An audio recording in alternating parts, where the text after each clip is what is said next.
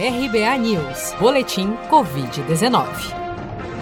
Dados atualizados pelo Ministério da Saúde, divulgados na noite desta terça-feira, 3 de novembro, dão conta de que dos 5.566.049 casos confirmados de Covid-19 no Brasil até o momento, 5.028.216 já se recuperaram da doença, enquanto outros 377.337 seguem internados ou em acompanhamento.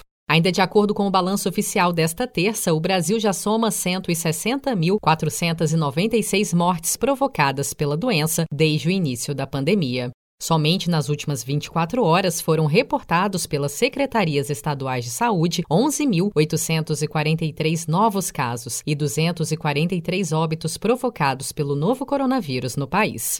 A segunda onda da Covid-19 na Europa já tem obrigado países que imaginaram ter superado o surto a adotar novas medidas de restrição para conter uma nova propagação do novo coronavírus no continente. Para a médica hematologista e hemoterapeuta Regina Biasoli-Kiota, é real o risco de uma segunda onda de Covid-19 também no Brasil. Essa segunda onda nesses países é sim uma lição muito importante para nós, porque nós temos esse risco tanto quanto.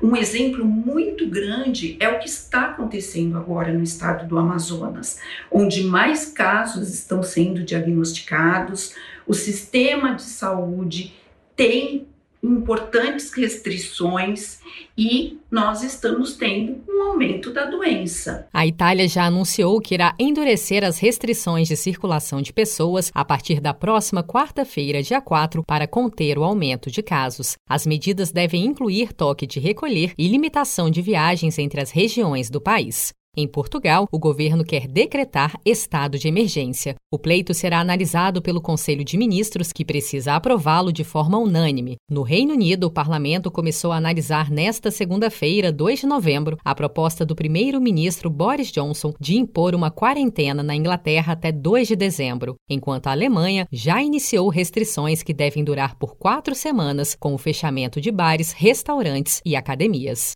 Você está preparado para imprevistos? Em momentos de incerteza como o que estamos passando, contar com uma reserva financeira faz toda a diferença. Se puder, comece aos pouquinhos a fazer uma poupança. Você ganha tranquilidade, segurança e cuida do seu futuro. Procure a agência do Sicredi mais próxima de você e saiba mais. Sicredi, gente que coopera, cresce.